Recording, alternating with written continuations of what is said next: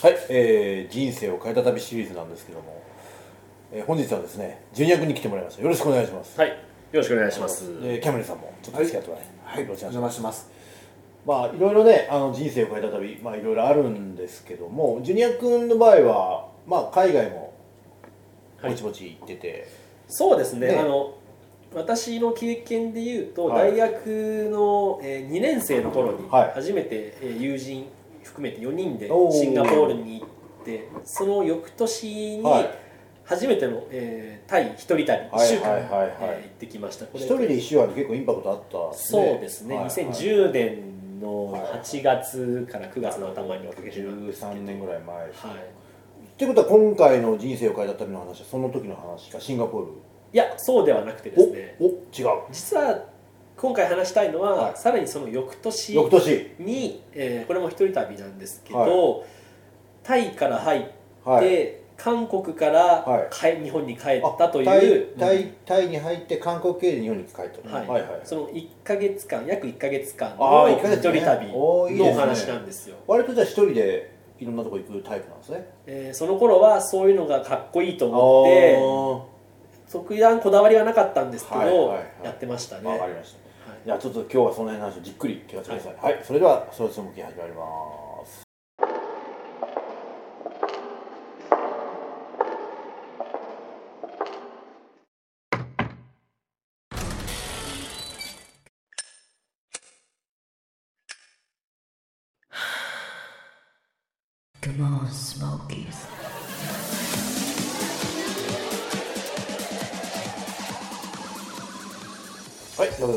ジュニア君の人生を変えた旅なんですけども、はいはい、約1ヶ月の一人旅そうですね東南アジア周遊といえばかっこいいんですけど、はいはいははいそれをお話ししたいと思います、でこの旅行をした背景なんですけど、これはもう完全に形から入ってて、えーただのあの深夜特急への憧れですまあ結構そういう人多いよでも、はいはいあの時深夜特急は確か香港から入って南下して東南アジアを通って南下していくようなルートを通ってんですけど私はその逆で、えータイから入って、えーベトナム、うん。中国、うん。香港、うん。韓国で帰国というルートを取りました、陸路で行ったんですか？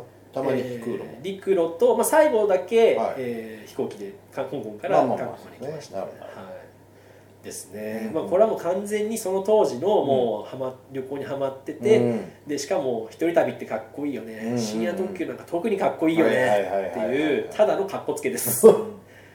なるほどなるほど。であともう一つやっぱりその当時からポッドキャストを聞いてたんですけど、はいやっぱり海外ブラックロードさんをよく聞いてて、ね旅行一人旅って大変であればあるほどかっこいいよなってうんいう、まあ確かにそれはわかりますよ、はい。はいはいはいっていうもう完全に形から入った。なるほど、うん。じゃあ若かりし頃のじゅまあ若かりし頃って学生の時ねまだ。そうですね。大学3年生の頃です、大学3年のジュニア君に悪影響を与えた海外ブラックロードってことかね。はい、あとまあ鳥かご放送も聞いてましたし、はい山本さんね。はいはいっていうのでやっぱりこうあの頃の海外バックパッカー旅ってうん。なんかしんどいことやってる方が偉いみたいな風潮ってありませんでした？あったね。あうん。ったねっていうので、ははいいあのそういうふうなまあ別にそんなことが心から楽しいってわけじゃないんですけど、うん。無理くりそういうの楽しいだろうと思って、えーやってましたなるねほどなるほど、ははい。まずはじゃあ、えー、と日本出て最初にタイに入った。い。はいただこれであのタイに入るまでもちょっとこ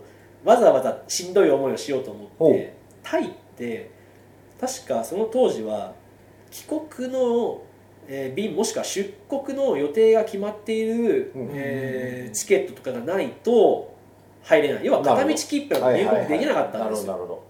なのですけど僕は当初の予定では陸路でカンボジアに抜けたいと思ったんですね。はいはいはいはい。でカンボジアに陸路で抜けるためにでも、うん。いつ抜けるか分かんないっていう、その予定が決まってないっていうのがそのバックパッカーっぽいからなるほどかっこいいからやってみたいってことで、まあねあえて買わずにでき入国できる方法を取ったんです、でそれはビザを取得することだったんですよ。なるほど、で当時あの兵庫県に住んでまして、はいはいはい。わざわざ大阪の大使館までお。ビザを申請しに行って、はいはいはい。何日いるか分かんないけどとりあえずビザ取ろうっていうので、はいはい。はいビザを自力で取得したんですね、なるほど。はその大学生の頃のジュニア君のその世代時代って、はい。もうその頃はもうネットは割と使えた時代なのかね？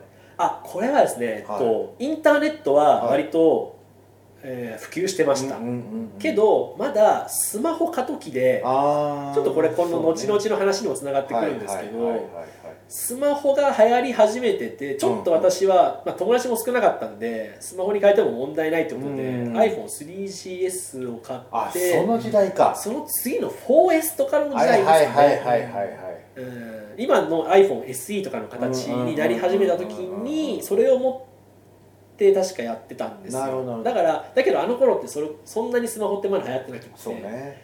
まだまだやっぱこうインターネットの時代。うん。でスマホっていうのはちょっとこうまだよくわかんないっていう時代でしたね。ね。はい。確かになるほどインターネットは発展してましたどよはいはいはいはい。っていうのでまあそれにわざわざ取ってはい。タイに入りましたはですね。いはい。はい。でそのその最初のいタイに行った時は大学の時の友人2人と行ってああ本当。こうその彼はいわゆるその海外ボランティアみたいなやつにこう所属してて、うん。でそこでタイでワークショップがあるんであの行くと。ただうん。まあ、僕も友達だったんであの最初2日は遊ぼうっていうので一緒に行って、うん。それこそゴーゴーバーとかにはいはいはいは行いってたんですよ、ほんでその2日目の夜くらいに、そのゴーゴーバー、えーそういう顔のバカラバカラはいに行はいく時のタクシーの中に、うん。旅行2日目で携帯忘れてるんですよ。出た。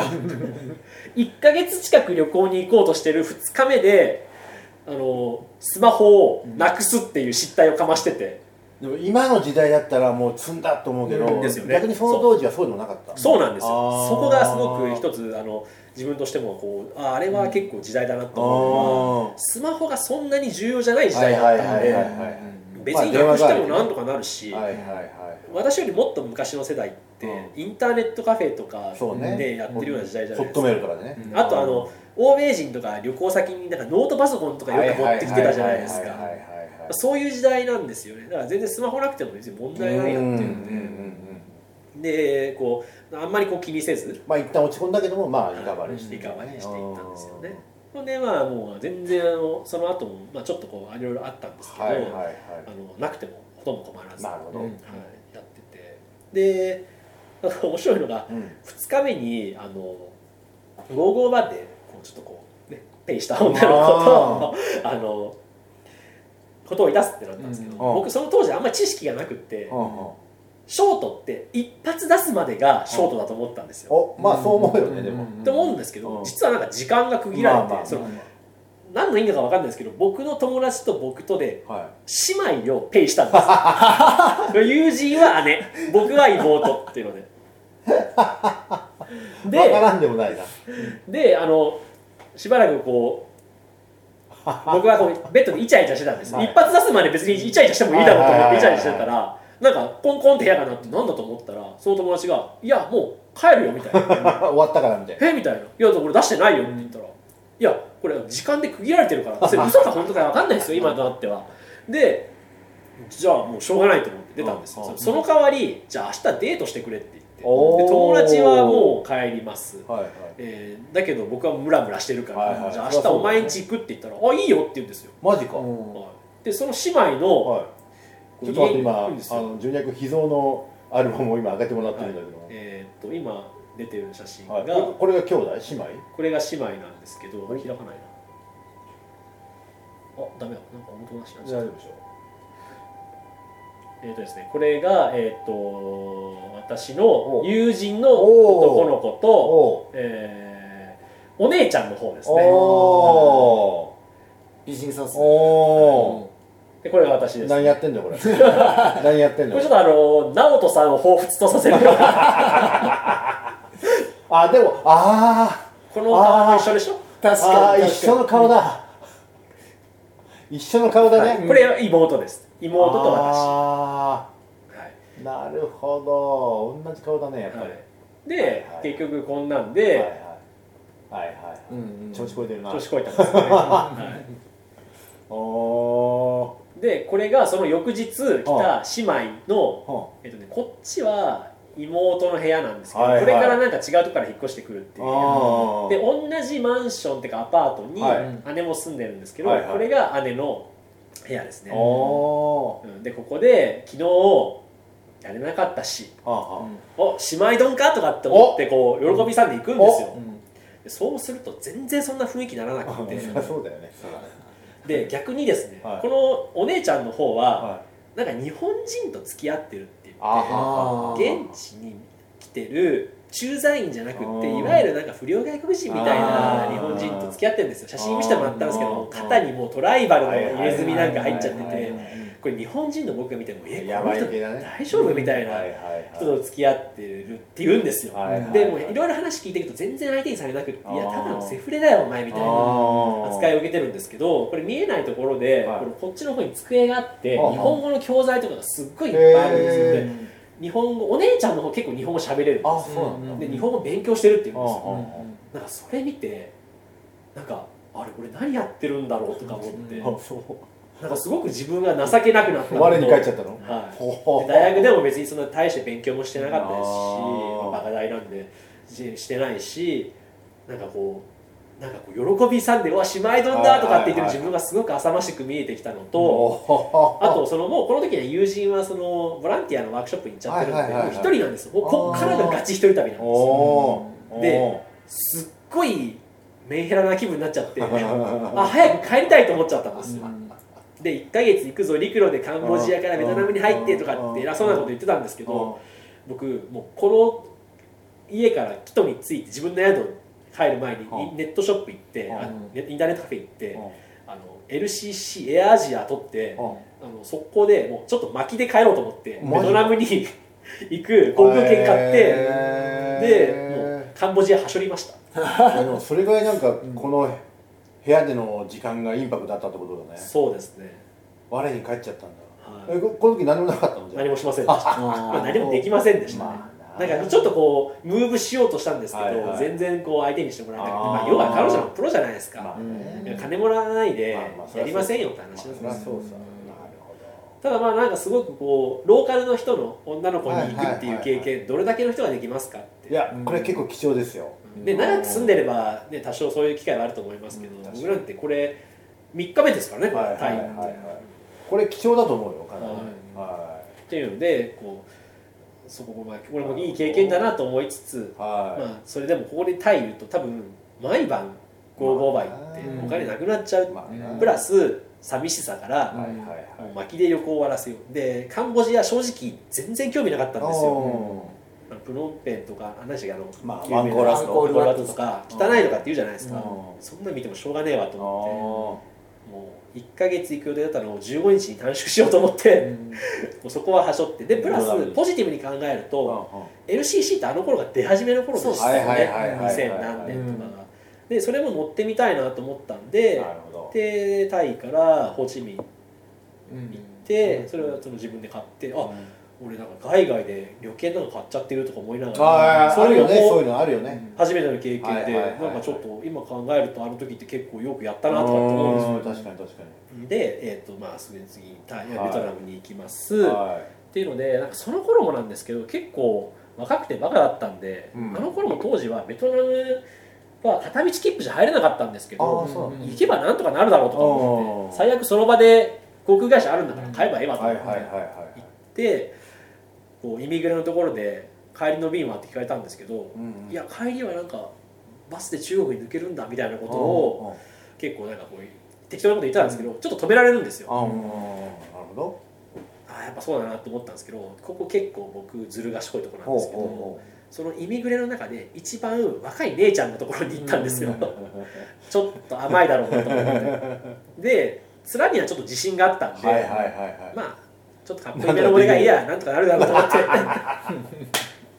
なるほど。行ったらまあ多分今ねもう10年経ってるんでただそんなことないと思いますけどまあ通してくれたんですよ、うんへまあ実際どこまで厳しくしてるのかわかんないですけど、まあうん取れて、まあ、よかったなと思ってホーチミンに行きましえた、でもう僕のこの旅行はもう完全にこっからが、はいあはのこのだ旅の醍醐味だなと。うんちょっとごめんなさい冒頭話し忘れちゃったんですけど、うんこの旅で何が人生が変わったかっていうと、うやっぱりこのスモーキーさんの趣旨でもある人との出会い、えーがまず一つと、あともう一つがあのもう完全に旅人としての経験値増えたなっああまあそれはそうなるよね。ていうのとあとこう出会った女性とはいはいはこういう女性が好きなんだって自分でも気づけたっていう。この3つの柱かなと思って。いなるほどなるほど。はいはいはでここからがその人との出会いっていうのが出てきました、いはい。で、えっと、ベトナムに入っはいはいね。そのホーチミンの空港からはホーチミン市内にのあのバックパッカーのあの通り宿バックパッカー宿の通り VPN 通りかですね。あそこまで行こうと思ったんですけど、うん。全然こうノープランだったんで、うん。全然こう決めてなかったんですけど、うん。最初のその空港からバスに乗る時に、うん。なんかこう「お前中国人か?」ってうん。あアジア人に声かけられたんですよ「いや違うよ。俺は日本人だ」って言ったら「うん。あなたは?」って言ったら「韓国人だ」って言うんですよ、韓国人の男の人が僕に話しかけてくれて、あはいはいはい。その時韓国人と話すのも初めてでああそうすけどなんだ。うん。でそれも初めての経験ですしなんか結構気のいいの気のいい兄ちゃんというか、はいはいはい。でもこれいろいろこれも後から分かるんですけど韓国人ってこう上下社会で、まあね。年上年下は明確になってるけど、年上はやっぱり年下をちゃんとこう面倒見てくれるじゃないですか、ああそうなのか。じゃあ俺があのいろいろ調べてるから、うんうん。その教えてやるよっていうので彼はホハノイからホーチミンになんかこう陸路であ下ってて、うんもうホーチミンアウトする予定あだっあはいはい。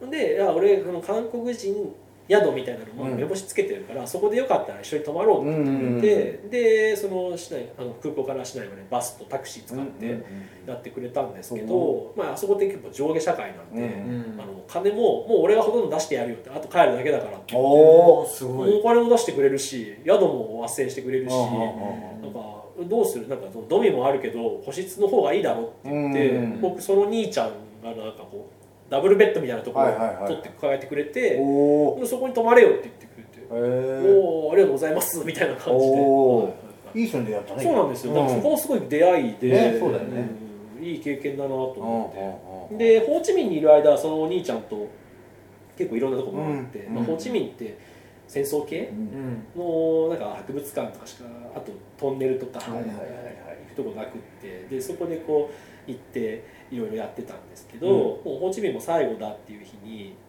たまたま韓国人のお姉ちゃんうん。がなんか僕らに声かけてくれて、でなんかあなたたちちょっと僕のその当時おその韓国人の兄ちゃんがうん。僕の一つ年上、そのお姉ちゃんが23歳年上だったのかな。でもう彼女は社会人だったんですよ、はいはい。で金持っててだから仕事でホーチミン来てるって言ってて、でなんかあなたたちなんかそんなで大丈夫なのみたいな。困ってないとかっていろいろすごく、あのはいはいはいはい。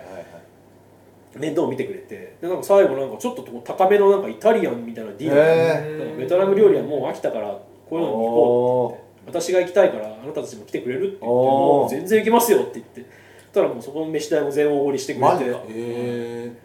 でうわラッキーだなとかって思ってて、でおーラッキーだよね。あなたこの後どうするのって言って。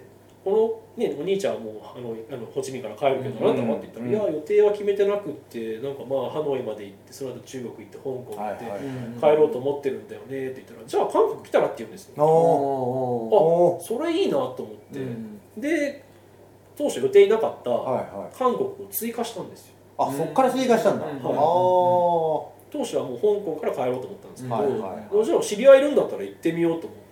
まあでそうなるよね。韓国も正直やっぱ今ほど全然ポピュラーな国じゃなくて、まあそうね。うん10年前やっぱり明確に覚えてるのはカラうんうんうんはデビューしてたんですけど、うんまあね。今ほど全然そんな k p o p っていうのは浸透してないし、うん。当然あの一時期すごいブームだったうん。韓国旅行みたいなのもうん。全然まだないような時期で、うん。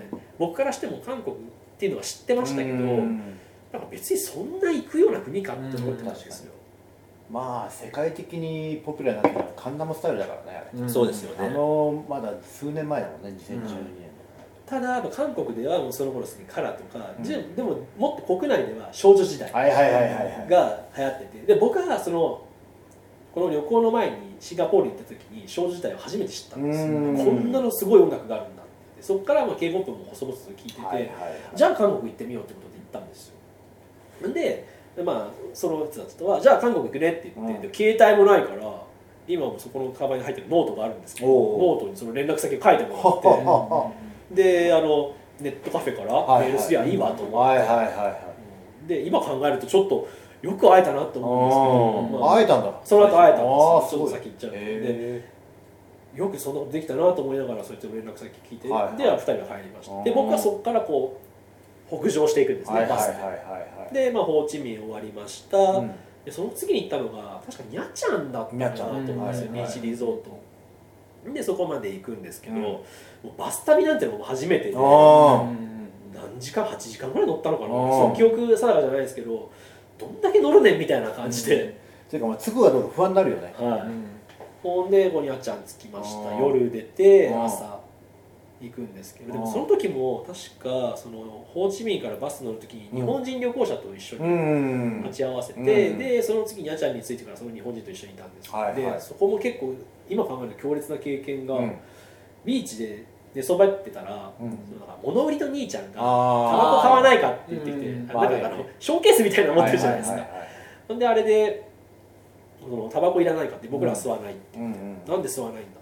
あ分かった。お前らこれだろって言ってポケットから何か出してくるんですよ、それが僕人生で初めて見た。これ唯一これだけですけど、うんマリファナだったんですよ、お前らこっち吸うんだろって言って、あこれがマリファナみたいな。おあ本当に緑のなんかくるくるした草だ。だ当然そんなのやったらねうん。あの捕まるし、別にそのあっちってなんかそのチクるーはいといい。じゃないですか、そうっすね。そっちが怖いなと思ってやらなかったんですけど、うんまあなかなかこう大学生の身分でマリファナを見るっていう経験なかなかないよね。珍しいな。となかなかないよね。これは面白いな。うんなんかこう海外の危ないところに来ちゃってる。俺かっこいいみたいな。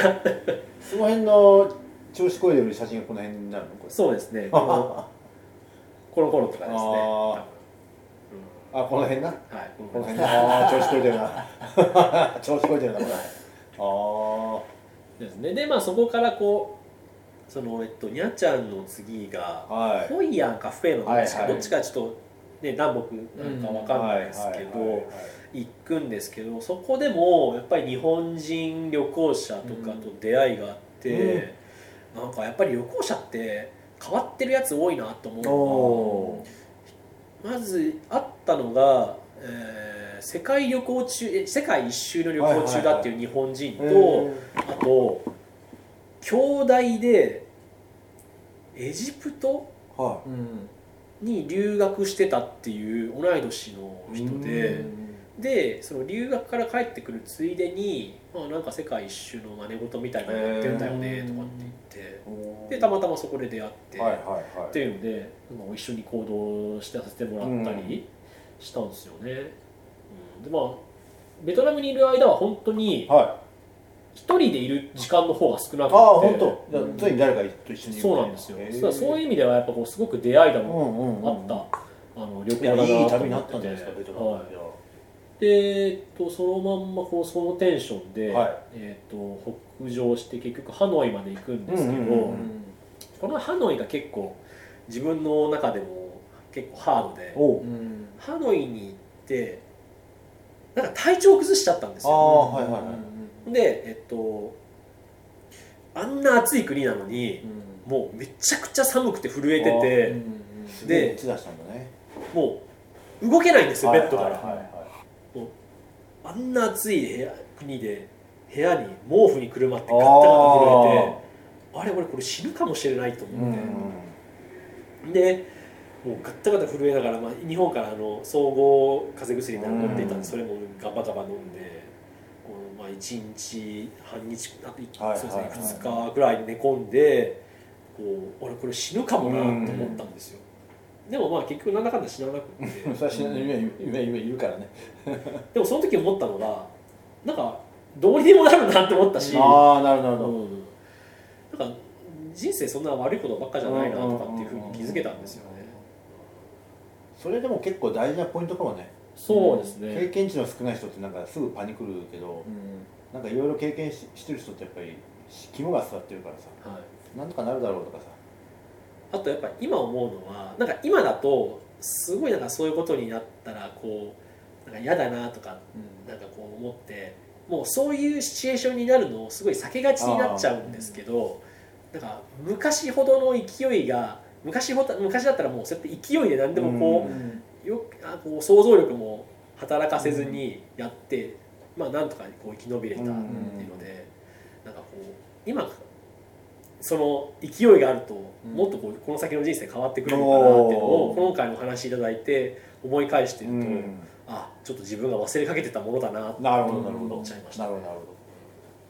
でそこから、うん。えっとハノイでハローワンとかまあ行くんですけど、まあもう本当観光地なんで別に行く必要ともなくうん。てでこ陸路で、えー中国にどはいはいはい。抜けよう。でこれも完全に旅行のあのもう旅行者といえば陸路で国境越えだっていう思いがあったんで、なるほど。そのカンタイカンボジアでできなかった陸路国境越えをついにここで果たすんですよ、はいはいはいはいはんで、えー、とバス乗って、えー、と中国との国境まで行くんですけど、うんその時にたまたまフランス系アメリカ人うん。と一緒になって、まあ、そいつと行動してました。うん。でこの驚いたのがその国境を越える時に、うん。当然僕ら旅行者とうん。ほとんどが中国人だったんはいですよ、はいた中ベトナム側での彼らは対中国人っていうのは、うん。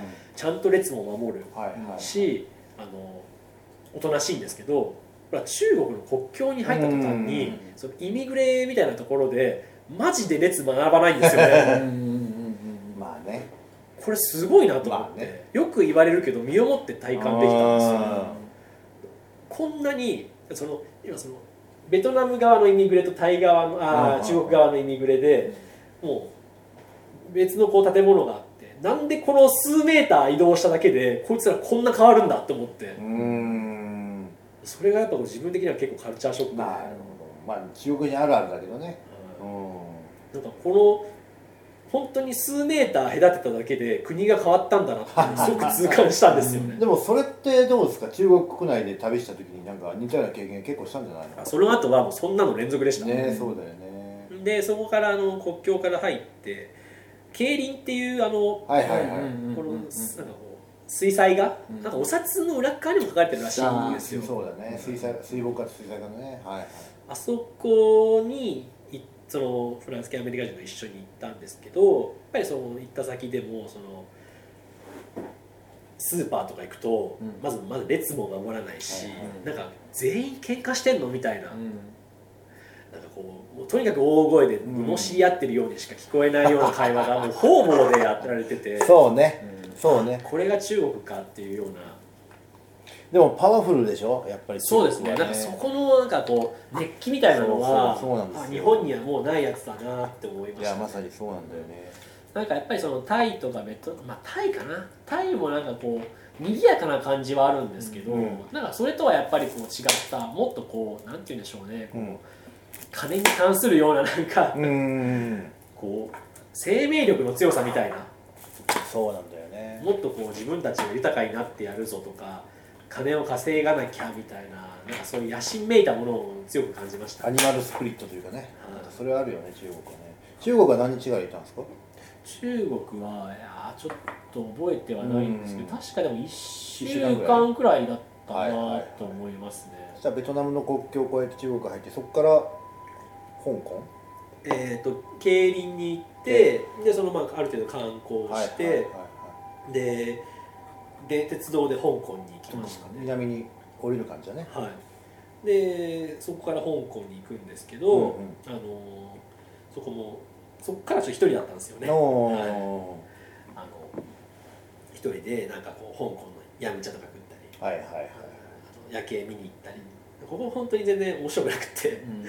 なんかまあ香港の一通りの観光だけしてでマカオ行って、でマカオってあれあの深夜特急で主人公が行くんですよね、うんうんうんで俺もその憧れで完全に形な方なんですけど大小ってあのうん。どっちの数が大きいかギャンブルあるじゃないですか、ねあれやんなきゃダメだろうとかと思って、でなるほどそれで行ってで大小やってたうんんですよ、で結局一晩中いたのかな。であそこあの当時お酒とか出してくれるんですよね、飯も出るでしょ？飯は僕食べてないですけどジュースとお酒は結構こう、うん。フリーサーブというかこうなんか持ってきてくれてでガバガバ一人で飲んでで楽しいなとか思いながらもう一晩中ギャンブルしてはいました、はいはいはい結果日本円でプラス1万円で勝てたんですいいじゃん。まあ、ビギナーズラックで、まあそんなこういい思い出もありながら、うん。でこうマカオ楽しんで帰ってきます、でその次その次がこ韓国、はいはい。あ向こうから韓国？はい。香香港に一回帰って、はい。香港のえそれこそ HIS に香港支店に行ってそこの窓口で航空券買って大韓航空だったんです。よはいはいはい。でそこで香港にいるうちにそのでベトナムで出会った兄ちゃんのお姉ちゃんに、うん。この何日の何時に着くからね、みたいな。でここに泊まるよみたいな。でここに帰来てねとかってやってたんですよね、おほんで香港の空港から韓国大韓航空だったんですけどエコノミーを買ったんですけどなんかその中国人客が、うん。なんかこう子供となんか隣の席にしてくれみたいなことをごねたらしくてビジネスクラスにアップグレードしてもいいかって言われておいいじゃない。いいに決まってるじゃないかって 僕大学生にしてビジネスクラス乗おっていいじゃないはい、で韓国に行ったんですよ、はいはい。その当時ビジネスクラスなんで当然周りに座ってる人って、おそらく韓国人でうん。うん。香港に仕事に来てる人。仕事で夜便だったんですけど、はいはいはいはい。ぐったぐたに仕事してきて、まあしかも日本人ですよ。でクソ生意気ななんかひげ生やした若者みたいなのが 写真撮ってくれとか言うんですよ、はいはいはい。めちゃくちゃ嫌な顔されて。ああまあでもまあそういうのもこう若さゆえでね。ビジネスクラスってすごいなとか思いましたね。うん。もう後にも先にもそれ以降乗ってないんですよ。ああそうなんだちゃんと陶器の器でこう機内食が出てくるいやのもそりゃそうっすよ。白ワイン持ってきてくれるそりゃそうのがっすげえなとかあれはビジネスクラスの醍醐味よ。でもあれもいい経験になりましたよ、で韓国にこう移動しました。はい、移動して、はい。でそこからは本当にもうあの韓国人のお兄ちゃんとお姉ちゃんか。に、まあ、観光に連れて行ってもらったんですけど、まあ、それで楽しくして帰りました。はいはいはい。ありますロマンスはなかったの？ロマンスはなかった。ロマンスって言い方古いな。ロマンスはなかったんですけど、そのこの女性とのこう出会いっていうのはいはいはいはいではい。その一つこう自分の中でこう軸ができたなっていうのがあって、うん。結構もともと多分そういう素養はあったんですけど、うん。結構強い女性が好きなんですよ。はい。なんか自分で何でもできるしこう、うんすごいクソデコクソデカ主語ですけど日本人の女性って結構こう、うん。まあ男ありきというか、まあまあまあまあ。まあ西洋と比べるとどうしてもなんかちょっとこう、まあそうね。あれじゃ確か扱いじゃないですか。でそういう意味では結構西洋的な自立した女性みたいなのが多分昔から好きだギャル系の顔でしっかりした人が好きなんだそうなんです。でなんかこうそういうところに出てこうバックパッカーとかやってるような女性ってやっぱこう、はいはい。うん。まあまあまあまあ。イメージ的に。まあまあまそれでああこういう女性もいるんだなとかっていうのをうん。なかなか日本じゃこう知り合えないような女性とかと出会ったりして、であ僕もこういう女性が好きだなとかっていうふうに思ってたんですよ、うんうん。でこれちょっと今画面出てます、はいはい。もうすぐ出ると思中国のその競輪に行ってる時うねに出会ったその確かドイツ人って言ってたんですけど、はいはい。ドイツ人のカップルのこの女性なんですけど、ん。結構綺麗なんですよね。あら。あら。この女性がですうん。ね、これまあカップルなんですけど、うん。確かドイツ人。でこの女性がなぜか僕のことを結構気にかけてくおれてこれまあイカダ乗ってるんで、うん。酔ってないかとか何か飲むかとかすごい優しくしてくれるんですよでああいい人だなとかっていうふうに思ってたら、おもむろにチンタオビールのめちゃくちゃでかい瓶をうん。直飲みするんですよ。さすが。その姿見てあいいじゃない。とか思いながらちょっと年上だったんですよね。4 4つか5つぐらい年上で。あ素敵とかって思いながらあ僕こういう女性が好きなんだ。っていうのをチンタオの大瓶の直飲みにやられた。はいやられましたね。まあ、あとあとその韓国人の女性も、はいはいあのまあ、基本的に会ってる時は金出してくれるし、うんあとにかく優しいですね。なんか仕事はカウンセラーみたいなのをしてたんですけど、そこから結局3年くらいはいろいろ細々とやり取りしててまあ、僕社会人になった後も韓国旅行とか行って会ったりしてあたんですけどだ。基本会った時はもう全部面倒見てくれる、僕も働いてるから俺が出すよ。しぶっちゃけ日本円の方が絶対ねまあまあ。れだから俺そんなあの金あるから出すよって、うん。いやダメだ君は年下なんだからって言って、絶対財布出させてくれないしあとカウンセラーやってるんで秋頃とかになんかそのうつ病が増えるとかって言うんですよ。うんシーズン的な日照時間からの問題で。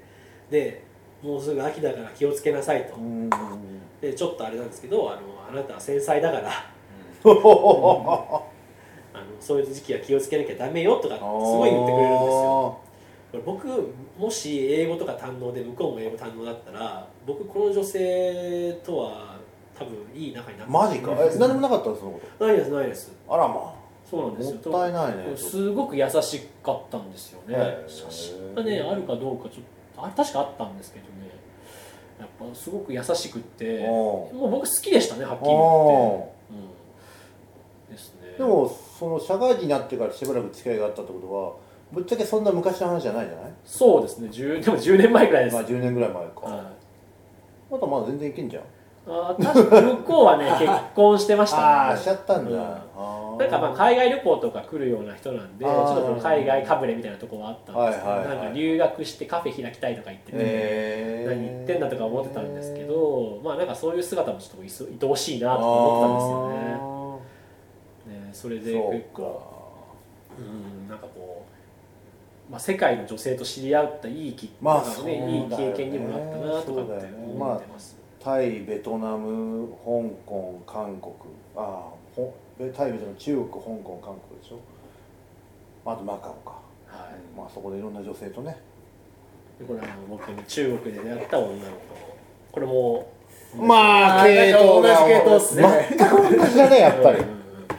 これあの一緒にいたフランス系アメリカ人に、うん。僕あの子可愛いと思ってたら「お前はロリコンなのか?」って言われて「ロリロリコンじゃないよ」って言って。まあギャル系だよね「いやあの子は小学生だぞお前」って言うんですよ「いや絶対違うから」って言って俺がじゃあ年齢聞きに行くからって言ったら僕の2つか3つ年下なんですよ、だから十何歳18とかですよ。まあ欧米の人からするとね、「ロリコンじゃないぞ」とか日本人もみんなね10歳ぐらい若く見えるっていうからね、いやいやあれは小学生だとかね言われながらあでも西洋人でこう思うんだなとかっていうふうに思いましたね、まあ、これがそのおおはいはいはいあ、この人すごくいいですね、はいはい。僕の拙い英語もちゃんと理解してくれるし僕に合わせて話してくれるしっていうね。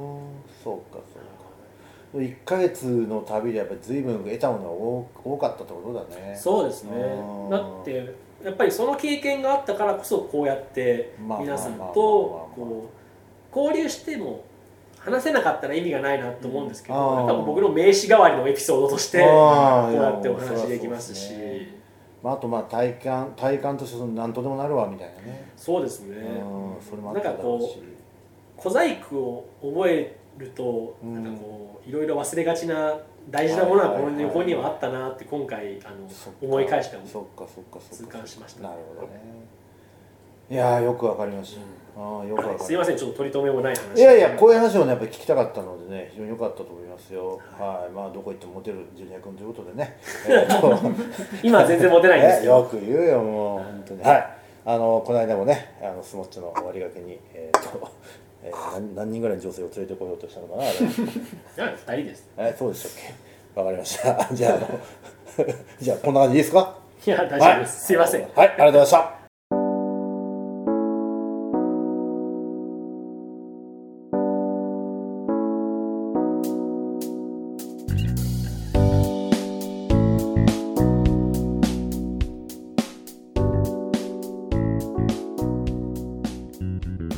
はい。えっ、と来週、はい。スモッチョなんと。なんと記念会40回目です。40回ね、はい、8月25日。なるほど。はいはいはい。前回はね、はい。そのピンチヒッターにお願いしましもう、もう、あの、来れないって言うから、レスレサちゃんが、たはい。えらい頑張ってくれてな。すごい大盛況。コロナ禍後の最高の売り上げを占めて。最高じゃないですか。はい。僕らもねコロナまたいで頑張ってよかったよね。頑張ってましたから。ね。次なんですけど。やるんだね。はい40回。で、しかもね、うやっぱり外国人が多いので、やっぱり楽しかったですね。あの、前お話ししましたけど、スモッチョの我々のはいはい。コンセプト。はい。出会い、はい、外国人出会い。とと外国人へのエンターテインエンターテインです、はいはいはいはい提供できてます。はい。はいこれどうですか来週？もまた同じ同じコンセプトで。まあ、キーポンゴーインじゃないですか？日本公演ですよね、うん。はいはいはい。あなた来れるの？やっぱりあの前者前書前向きに検討岸田さんじゃないよね。岸田首相の意味だよね。検討検討異次元の検討の開始を開 指示したみたいなそんな感じ？え？いやや行きたい。本当は行きたい。本当は行きたいってなんです。かじゃあ陽介が来てくれると、やっぱりねあのやっぱいないとね俺きついのよやっぱいろんな意味で、体がきついね、はい。あれさ大変だったんだよ。あ